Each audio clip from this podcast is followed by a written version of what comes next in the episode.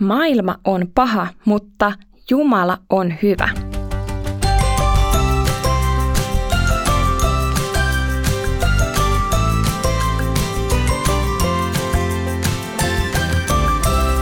DonkkiBody.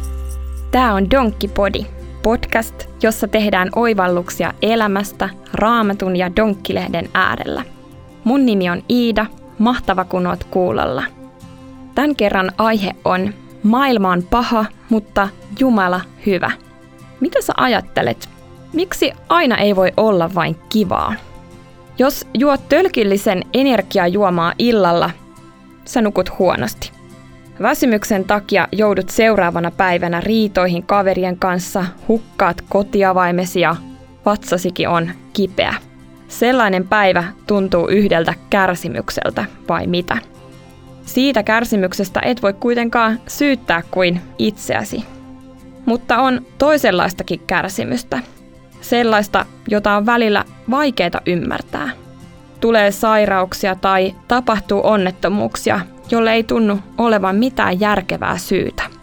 Miksi sellaista tapahtuu, jos Jumala on olemassa?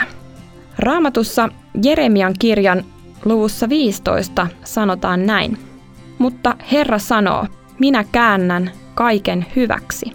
Maailmassa on pahuutta ja kärsimystä siksi, että ihminen ei halua elää Jumalan, vaan oman tahtonsa mukaan. Sitä kutsutaan synniksi. Usein kun meillä menee hyvin, emme ollenkaan muista kiittää siitä Jumalaa. Mutta jos asiat meneekin huonosti ja joudumme kärsimään, syytämme Jumalaa vaikeuksistamme. Aika epäreilua vai mitä? Raamatussa sanotaan kuitenkin, että Jumala on rakkaus. Hän rakastaa jokaista ihmistä ja haluaa meille aina hyvää. Joudumme kuitenkin elämään maailmassa, jossa tapahtuu myös monenlaista pahaa. Kun Jeesus eli maan päällä, hän sai itsekin kokea, mitä se on. Siksi Jeesus ymmärtääkin niitä, jotka on väsyneitä, sairaita tai kiusattuja, eikä hän koskaan jätä heitä yksin.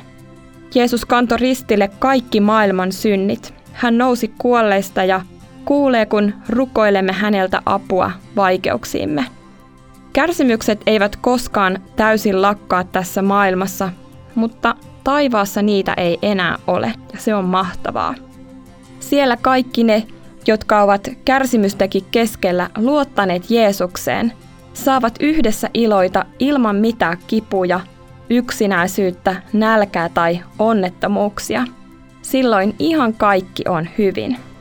Rukoillaan. Rakas Jeesus, kiitos siitä, että et jätä minua yksin silloin, kun on vaikeaa. Aamen. Ja sitten kysymys, millaisia vaikeita asioita sinun elämässäsi on?